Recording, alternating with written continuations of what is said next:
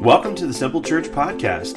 We'd like to thank you for taking a few moments out of your day to listen to what God is doing here in Reynoldsburg, Ohio. We hope today's message will be encouraging and uplifting to you. To learn more about Simple Church, maybe you'd like to be our guest for a service, please visit our website at www.simplechurchohio.com. There you'll find more information about us, location, service times, and even online giving opportunities. And now, here's today's message how many people we need to staff uh, this room and, and the kids ministry area with to, to love on your kids, all right? So, so that, that'll be a lot of fun. So here's what we're doing in this series called Uncommon. We are, we are, are, are playing with the idea, we're talking about the idea that, that relationships, good relationships are possible. You got to know that. Good relationships are possible, but they're not probable. In this day and age, the chances of having a good relationship are really, really low. Because most of us go about our relationships trying to do things the world's way. And so, what I'm going to do throughout this series is offer you some contrasting thoughts. I'm going to show you what the world's way looks like and how they go about a relationship. And then I'm going to show you God's way and the way He goes about relationships. And, and our theme verse for this whole series is Romans 12, 2. It says, Don't copy the behavior and customs of this world. In other words, there's a way that they behave. And customs means this is customary for them. It's customary for this age group, it's customary for this generation. It's, it's just customary. Everybody does it this way. Everybody around you has done it this way. Your parents did it this way. Your friends are doing it this way. But don't copy the customs and their behaviors of this world. Why? Well, because the world paints this beautiful picture of how we do things, but the problem is, the world is getting it all wrong. And if you want to have the results that the world is getting, then by all means, do things the way the world does it. But God has a better way, amen? He has a better way, and what they're doing, what the world is doing, isn't working. And yet we buy into it.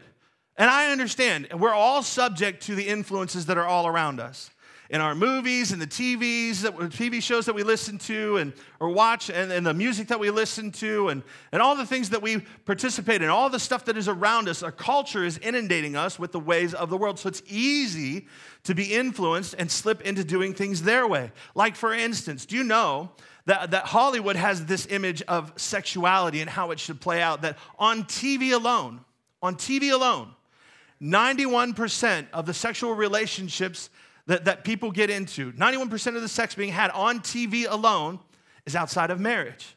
Now, now that doesn't work.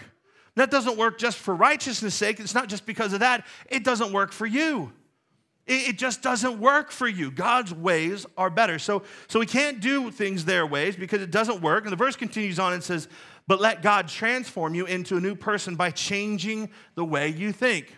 And we used this verse as a reference a lot in our last series and said that your life is never going to change until you change the way that you think. So we've got to change our thinking about our relationships, and that's that's really what I'm going to do is challenge your thinking throughout this entire series. And the verse continues on and says, "Then you'll learn to know God's will for you." So so if you'll challenge your thinking, if you'll be willing to say, "Well, this is the way I've always done it, but I'm going to I'm going to shift for a little bit. I'm going to press pause. I'm going to think about my ways." If you allow that to happen, then you'll know what? You'll know God's will for you. And God's will for you is better because here's what it looks like it says, God's will for you, which is good. We're on board for that. We like that, right? Everybody want good relationships? Do you want relationships that are pleasing? Pleasing to whom? They're pleasing to God? Yes. And perfect. That's where we pump the brakes, right? Perfect. I don't know if I can live up to that standard. Perfect. I, I don't think I can do that. I think it, that's actually beyond my reach. And if that's you, if you believe that, you're right. It is beyond your reach, but it is not beyond God's reach. And I would say that as long as we continue to do things God's way, that level of, of, of our relationships that we could obtain, as long as we continue to do it world's way, will be beyond our reach. For example, the way that we go about our dating relationships, right? The, the way that we do it, the world's way says number one, we find the right person. That's what we do. We go out in our dating relationship, we're looking for the one, this one could be my soulmate. Or you could have a, a Jerry Maguire, you know, that movie Jerry Maguire, that you complete me. Like you're just, you're just the part that I've been missing. You're the, you're the yin to my yang. You're, the, you're, you're my soulmate. And we're looking for that right person, the one person who will make everything right and make everything beautiful. And we'll never have any troubles and we'll never have any problems because they're the one. You're laughing because you know that it's not possible. And yet, this is what we're looking for. We find the right person. The second thing we do is fall in love. Now, we call it fall in love as if love were a ditch that we carelessly fell into because we don't want to really claim responsibility to well i can't help it. I love who i love you know and, and the heart wants what the heart wants and, and, and we claim no responsibility for our feelings so that later on when we fall out of love with that person it's not really our fault too. Oh am i messing in your world a little bit? I apologize for that. And then we fall in love with someone else who isn't the person we ought to be in love with and well i just can't help it. I fell in love then what do we do? We fix all our hopes and our dreams on them. We find that person, we fall in love, and then we, we place all our hopes on them. They're the ones that are to make us happy. They're the ones that are to make our dreams come true. Someday my prince will come. It's all Disney and princesses. Hollywood has, has fed us a lie that, that this person, that our joy and our happiness and our future is tied to that person. and then if failure occurs, something breaks in the relationship, well, we discard it and we repeat steps one, two, and three. And not really in a Brian McKnight kind of way.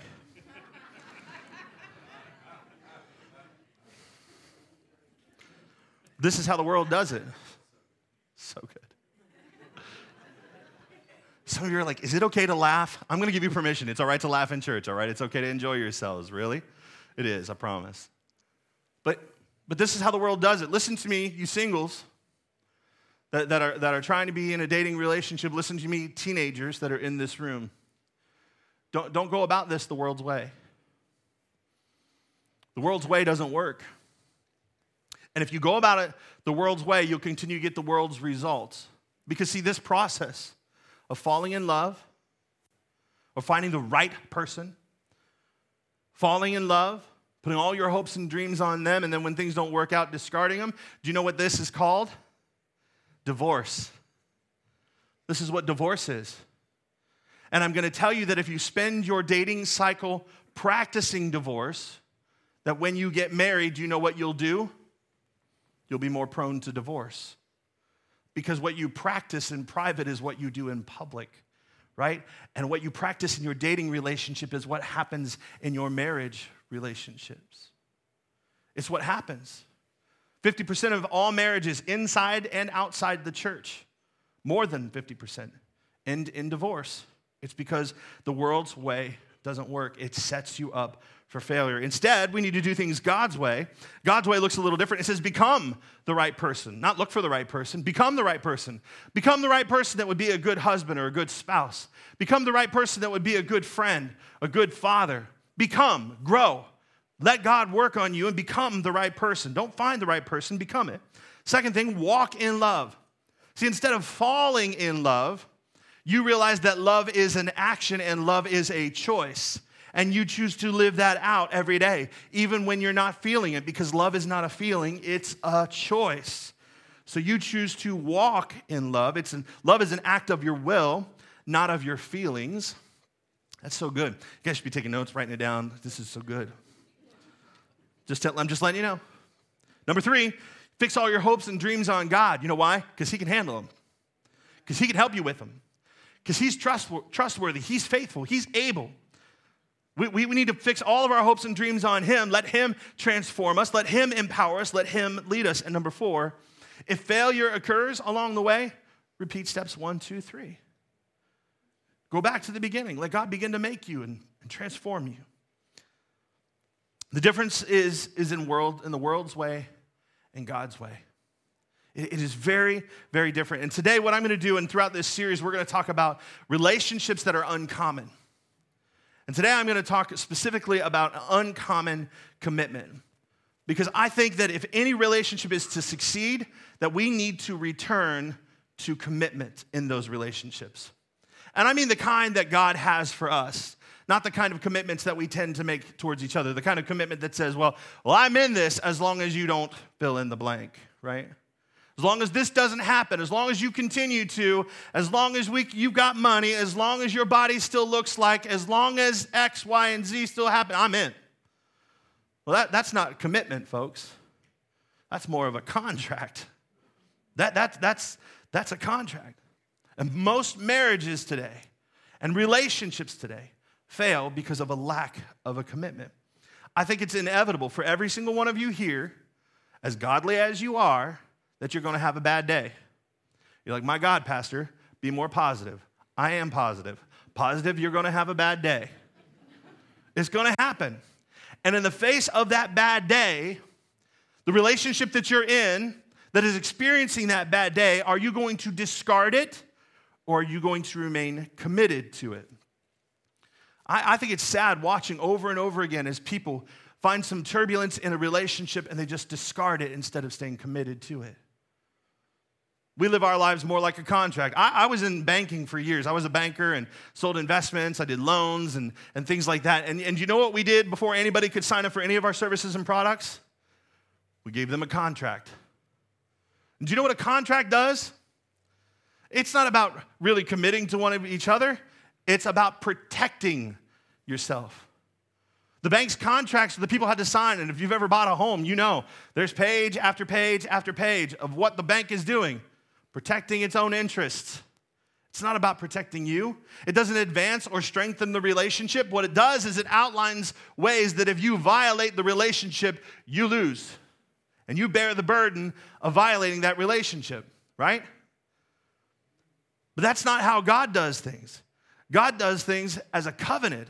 That's a lifelong, eternal commitment that He makes to us. And we find that all throughout the Bible. And by the way, that's what marriage is supposed to be is a covenant, not a contract. And unfortunately, most of our marriages today are reduced down and whittled down to a contract that we've signed between us and the state.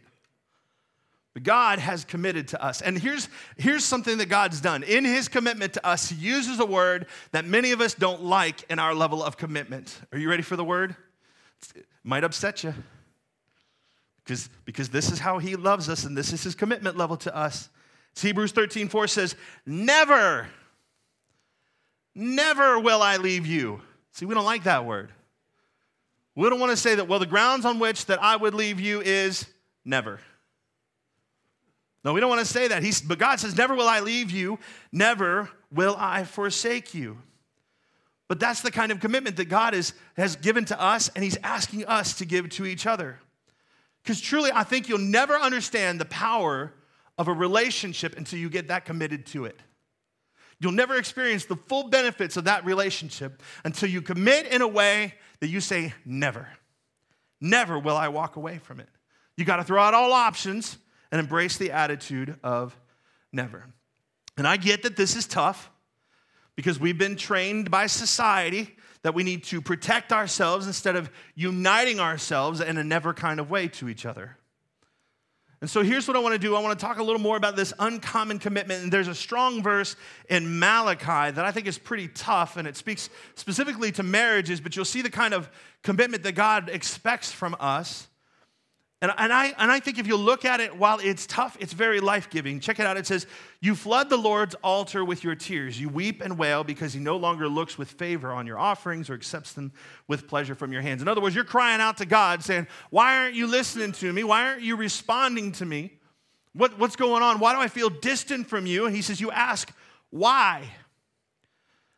It is because the Lord is the witness. In other words, he's watching. He's not only watching, but he was the person that was there on the day that you made a commitment, specifically about marriage, to your spouse.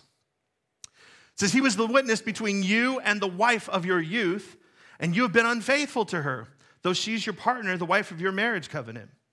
Has not the God, the one God made you? You belong to him in body and spirit. And what does the one God seek? Godly offspring. In other words, God's saying, hey, listen, this isn't just about you. This is also about your kids. This, this lack of commitment that you have to your spouse is not only affecting you and your spouse, but it's also affecting your kids. He says, So be on your guard And don't be unfaithful to the wife of your youth. The man who hates and divorces his wife, in other words, taps out, gives up, walks away, says the Lord God of Israel, does violence to the one they should protect. So, in the moment that you ought to stay committed, that you ought to dig in, that you ought to work through the issues, instead, you end it and discard it. And instead of protecting that relationship, you, you, you, you bring violence to it. So, be on your guard and do not be unfaithful. You know, here's the thing about commitment you don't really need it until there's a day that comes that you don't want to be committed. And until you hit a rough patch, you don't need commitment because when everything's good, you want to be in it. Commitment is needed for when it's not easy, when there's pain and you don't feel like it. Now, listen, I'm not telling you to stay in an abusive relationship uh, where you're being physically abused. And I'm not talking about that. I, we, we need to deal with that appropriately. But what I am saying to you is that we need to be willing to be unhappy for a while while we work it out. And that's not easy to do. I get that. But here's the definition of commitment commitment means staying loyal to what you said you were going to do long after the mood you set it in left you. Oh, that's what commitment is. See, I say it that way because you know what I do a lot of I do a lot of marriages and weddings, you know. And in my premarital counseling sessions, one of the things that I'll talk to them about is, is uncovering that, that area of what, what is cause for divorce. Because, you know, if you go over the vows, the vows say, in sickness and health and better or worse till death do us part, right? And that's the vow, that's the promise you make to each other that I'm going to be with you until death do us part. But really, there's like these secret underlying things that we all hold dear and go, well, actually, if you did this, then I would, I'm, I'm deuces and duck lips because I'm out. right? Bye.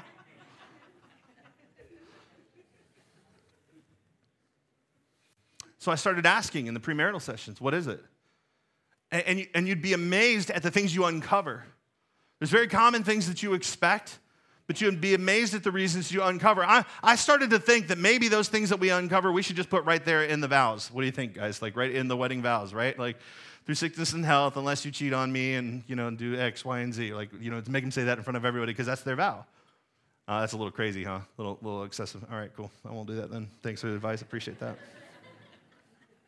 the, the, the, reason I think that way, though, is because there's power to being committed. There's power to being committed to one another because it'll make your relationship stronger. And so here's my goal today. I want you to, I want, I want to get you to rethink and reconsider your commitments in, in, every, in every relationship that you're in. And then, and then for those of the ones that you're already in, I want, I want, to, I want to challenge you to reaffirm them. Reaffirm those relationships that you're already in. Let them know how committed you are to them. And some of you, you, you need to find those relationships that, that, that, that, you need to remake those commitments in. It, it, whether, whether it's a marriage relationship, whether it's a friendship, or, or, or, in every important relationship with your kids, or tell them and let them know you, you can count on me and, and mean it and go all in. Be committed to them. Now, many of you guys know me. You know, you know that uh, one of my personal hobbies is I, I, like doing sleight of hand card magic and things like that, and I have, well, for better part of 24 years. And uh, and as as I grew as an entertainer, I started adding more and more things to my repertoire of things of how, ways that I could entertain. I learned balloon animals, and and and I've I've I've learned a lot of stuff. And one of the tools that I thought I'd put in my belt that would kind of make me more marketable as an entertainer in my younger years was, was juggling. and uh, and, I, and I, I, met a, I met a juggler who saw some of my magic and said, Well, I'd like to learn that. So if you teach me that, I'll teach you how to juggle. And this all happened at Magic Camp. Can't even make that up. It's true story.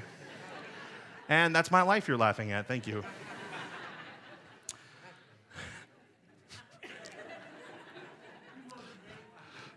and uh, so so he teaches me the basics of juggling, right? I mean, if you look at these hands, you know I've got it down. Like, look at this. Isn't this amazing? And, and, I learned a couple tricks, and then I bought some more equipment. I bought some more, some videos and some teaching material, and I got those clubs. You seen those clubs, man, that you throw, right? I got hit in the head one of the very first times that I threw that, and I was all done with that. I quickly learned that I actually lacked the commitment it would take to be a juggler. The, the balance and the skill. I'm clumsy. I don't know if y'all know that or not. Last year, I fell off the stage, y'all. I'm just saying.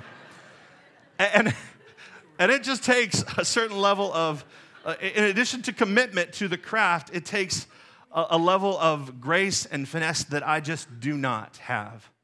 But some friends of mine are here today and they do have it, and I've asked them to come and juggle a little bit and show you guys the commitment it takes to juggle. Please welcome Tim and Amy Toole to the stage.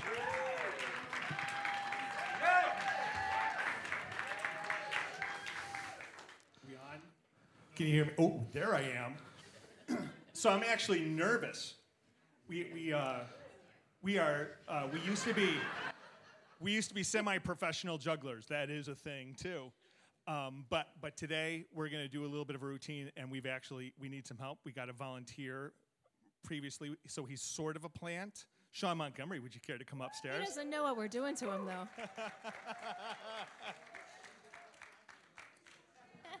Sean was standing at the door. I said, "Hey, Sean, we're doing something during service. Can you help me?" He was like, "Yeah, sure. What, what, what is it?"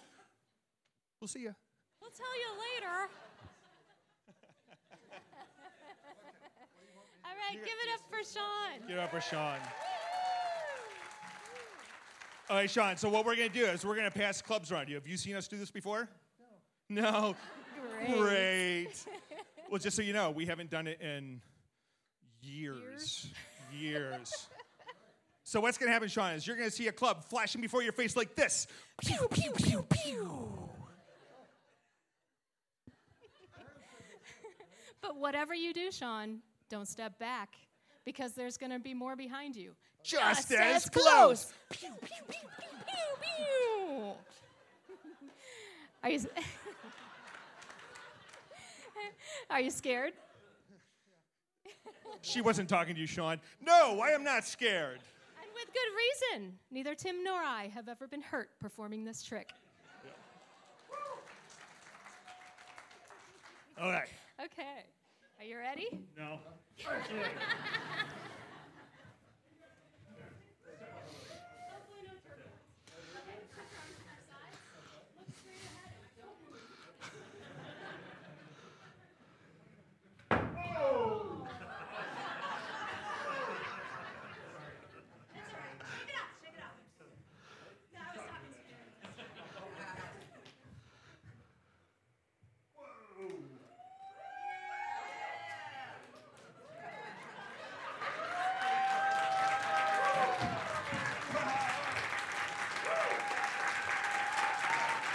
Come on, give it up for Tim and Amy and Sean. Thank you so much. so, laughing, joking, juggling. What kind of church is this? The best kind.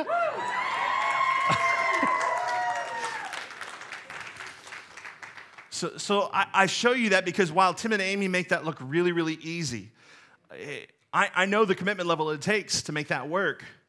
Uh, not, not just on a, on a personal level, like a commitment to learning the tricks and learning how to do that with the, with the, the, uh, the clubs, but, but also learning how to do that with each other. And I talked to Tim. I said, Tell me about your commitment level. What do, you, what do you have to do in going into this? He said, Well, he said, The biggest commitment level I have is to Amy. He said, Yeah, because Amy likes to practice a lot and have it down, and I like to get on the stage and wing it. that doesn't sound like Tim at all. But, but he likes to, he, he said, I, she likes that I practice a lot and that I can, I can look at her and say that I'm prepared. So, so the commitment I make is to do that, is to, is to be ready. And then there's all kinds of commitment. Like what happens if stuff goes wrong in the show? Like, you know, and it, it takes a commitment level to continue to do that and be, be, be moving, move forward, move past the mistakes and move past, past stuff that goes wrong onto the next show. Like, like they're in. And I love their commitment level, and, and, and, and I really just, just feel like it speaks to the kind of commitment level that we need to have through our relationships. We need to be that committed to, to move our lives around, to do things we're not necessarily ready to do, to be uncomfortable so, so that we can love the person well. Be committed. And, and I know there's some pushback in this room, even after all the fun. I know there's some pushback. You're already thinking about your, your situation. You're like, Aaron, you don't, you don't know my situation. In my relationships, it can't be done. I, can't do it. And you're right. You're right. You can't. But check out this verse. It's Philippians 4:13. Many of you know this verse, and it starts off, it says, I can. You say, I can't, but, but the truth is, you can. You can what?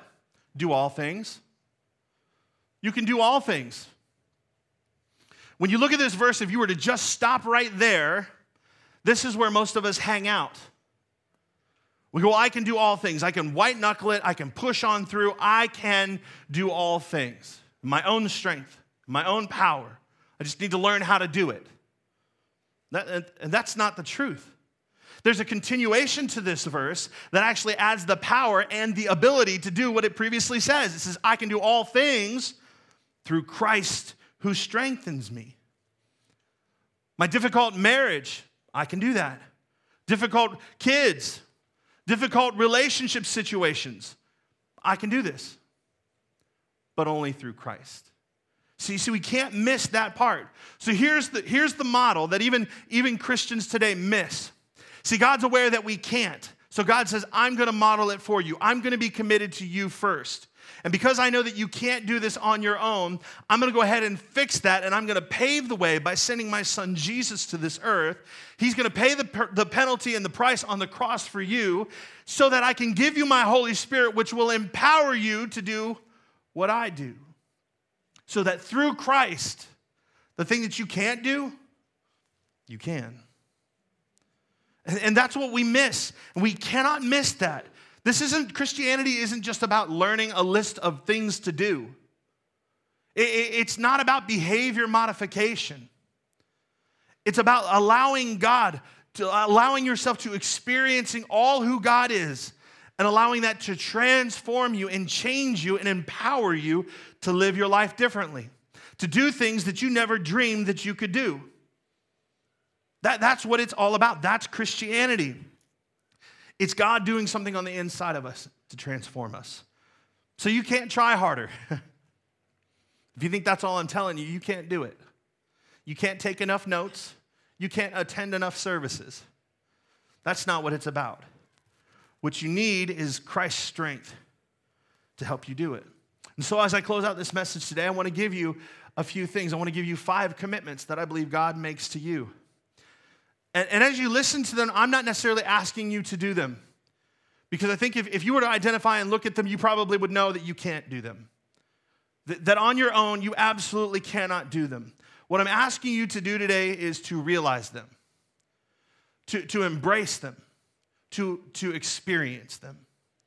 Because I believe that as you experience who God is and what He's done for you, I believe that you'll fall more in love with God.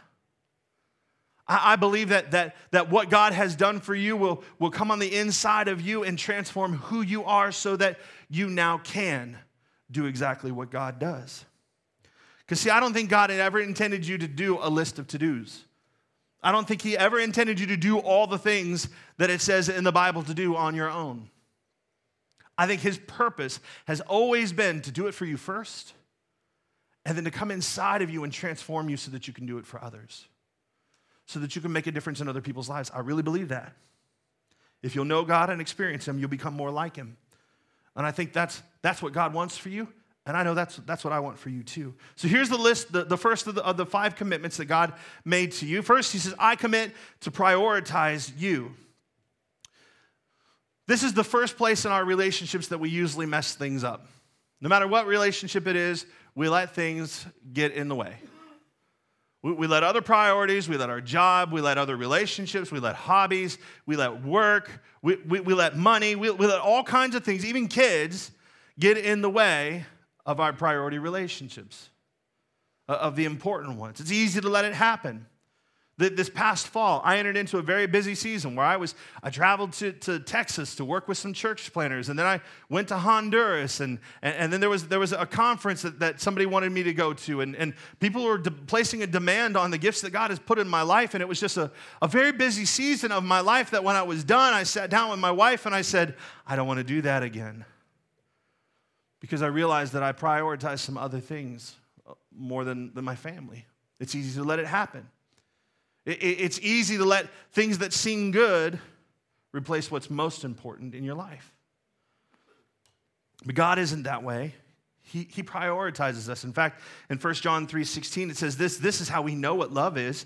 Jesus Christ laid down his life for us. Now you think of that and that verse and that line, and you're like, oh, okay, so so Jesus died for us. Yes, he did do that, but understand it means even more than that. That he literally laid down his life, his rights and his privileges, his wants, his own desires, his preferences. See, Jesus didn't want to die on the cross. Do you know how I know that? Because he asked God in the garden to let it pass. Just before he was taken into captivity and crucified, he's like, hey, God, Father, if there's another way to do this, let's do that. This was not part of his desires to suffer all that he suffered. And yet, he laid down his own desires to prioritize us. He, in the end, said, let, let your will be done, not mine. So he laid down his life for us, and we ought to lay down our lives for our brothers and sisters. Now, I need you to get this little phrase because after each one of these, I'm going to ask you to, to internalize it and understand it. Is that he did, so I can. He, he did, so I can. Everybody say that with me. He did, so I can. He prioritized us first so that we can prioritize others. Because remember, you can do all things through Christ who strengthens you. Here's the second commitment he made to you. He made, he said, I commit to pursue you. Now, in relationships, this is so important. Many of you married folk, before you got married, you were in a dating relationship and you pursued the fire out of each other, didn't you? You were dating, you would text each other, you would call each other, you fall asleep on the phone. You know, you, you, you, you left little notes and sent cards and got flowers. Like, I mean, you were in hot pursuit. And then you caught each other and got married, and all that stopped.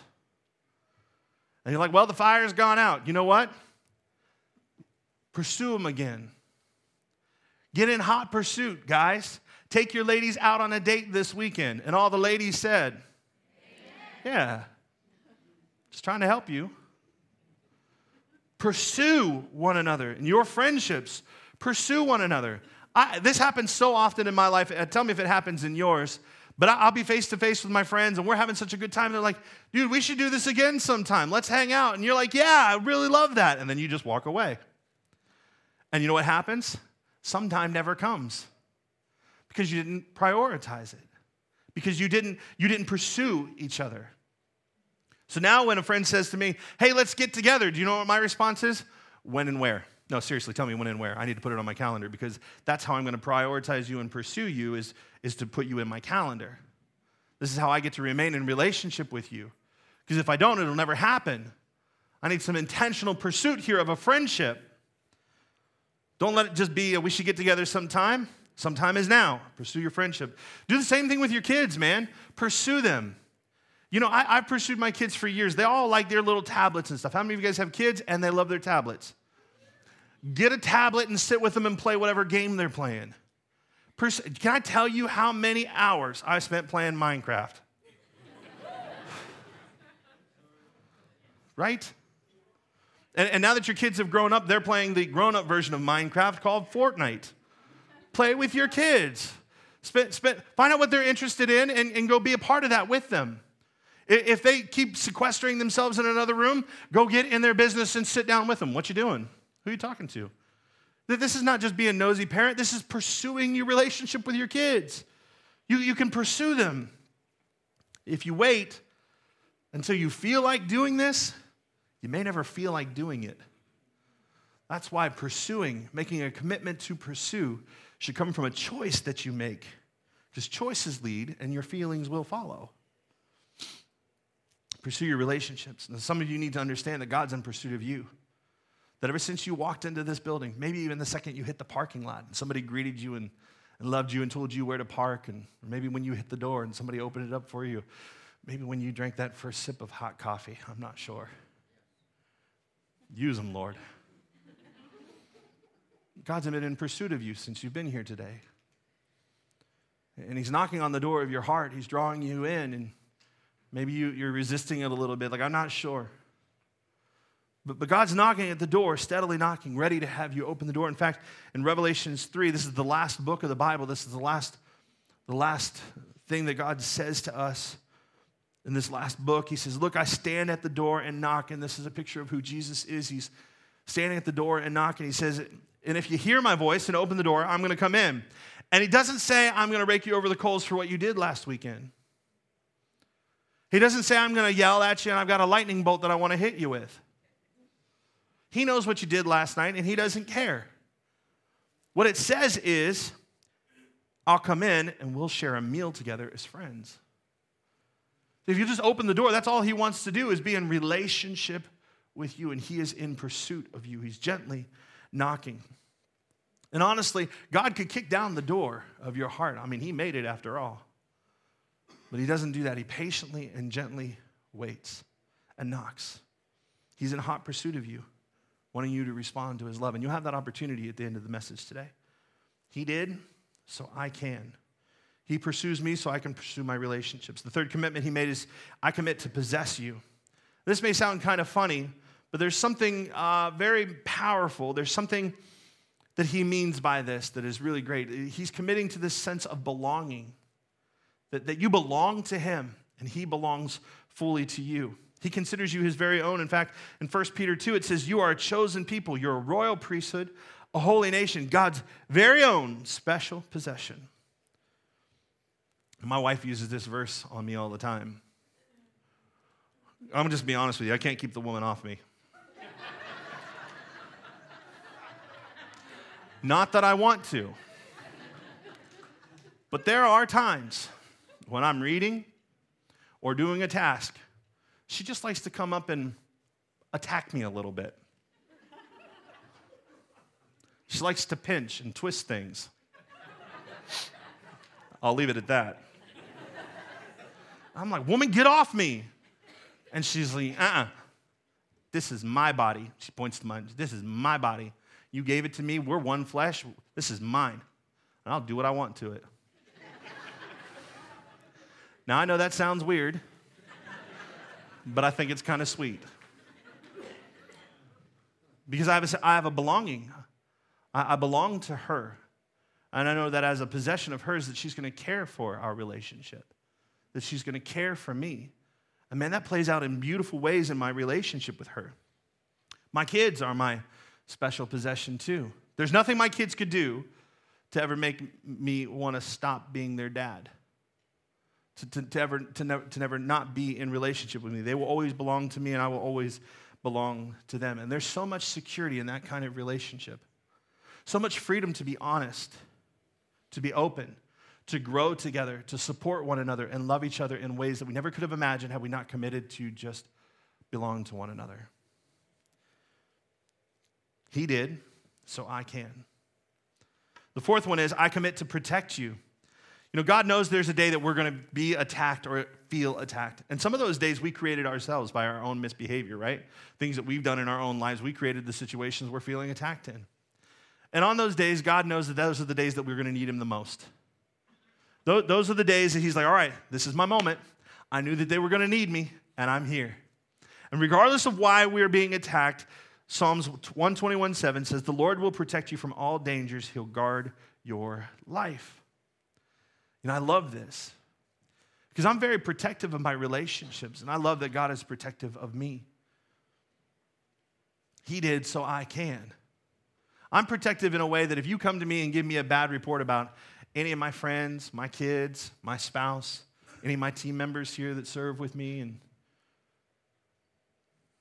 I'll, I'll, I'll immediately push back and give, give you, them the benefit of a doubt.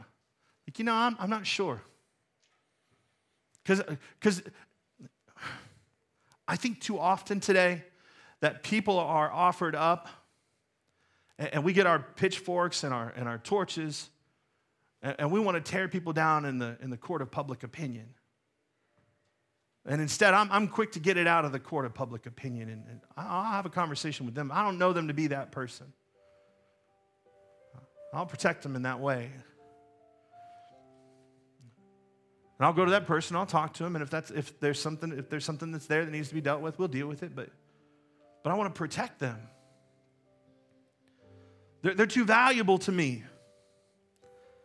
And I do the same for each and every one of you. And I'd hope you do the same for me.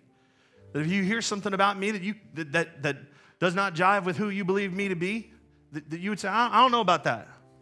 I'll go talk to him before you start airing your public opinion. Because, man, I'm telling you what, I've seen ministries, churches absolutely destroyed because of things like this, where we don't protect one another, where we don't make room for each other's faults, where we don't find grace and forgive one another.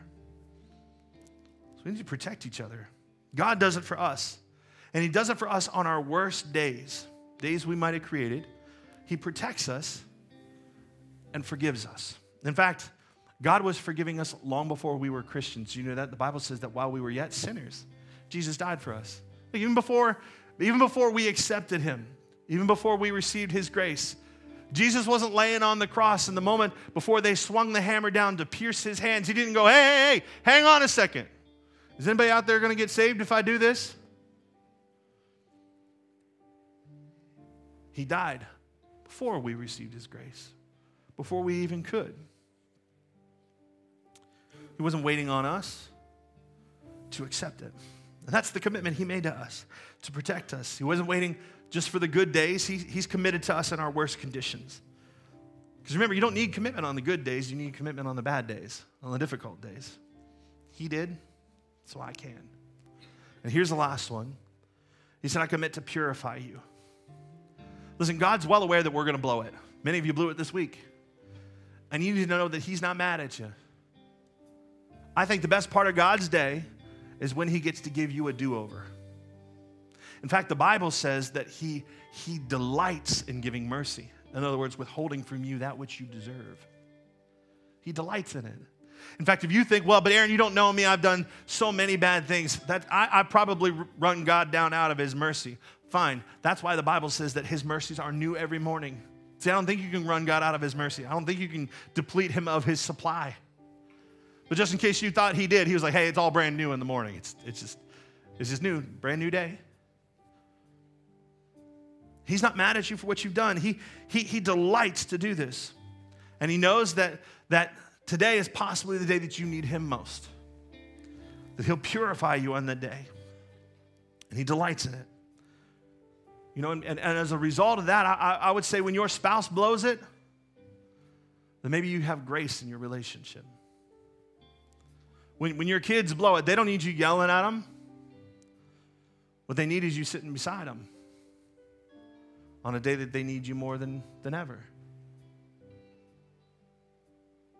When your friend betrays you, lies to you, steals from you, what they, they don't need is for you to change your number, block them, or unfriend them on Facebook. What they need is for you to pursue reconciliation,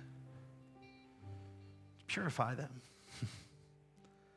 See, God forgives us and He gives us a new start. He purifies us, cleanses us, puts in us a new heart and a right spirit.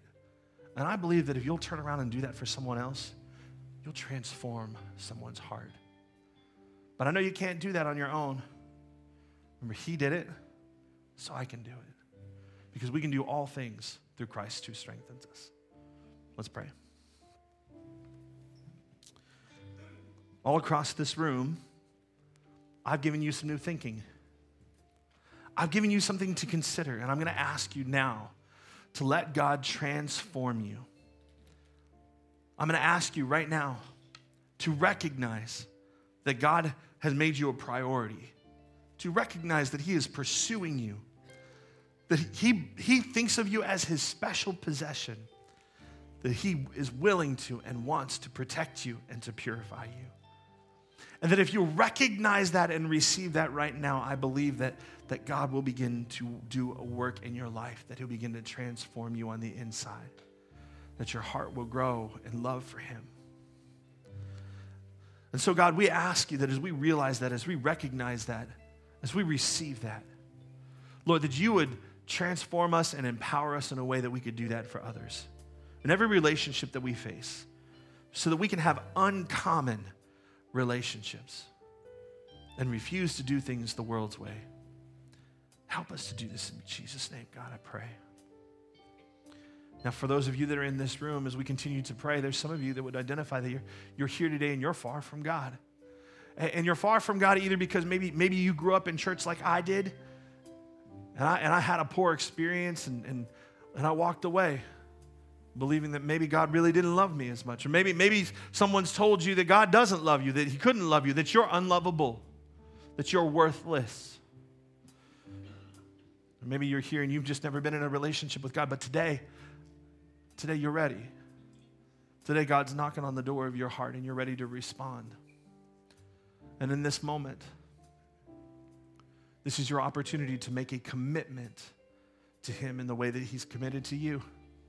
And His commitment that He's asking you for is not one of perfection, He's asking of one of pursuit.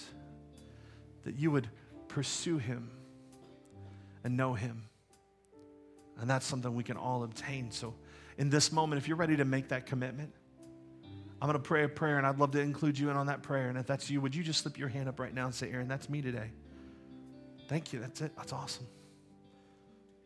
Anyone else say, Aaron, that's me. I'm here. I need to make a commitment today. Church, let's pray together. Say, God, I commit my life to you today. Live inside of me. Change me. Make me who you want me to be. Forgive me. And Jesus be Lord of my life. Amen.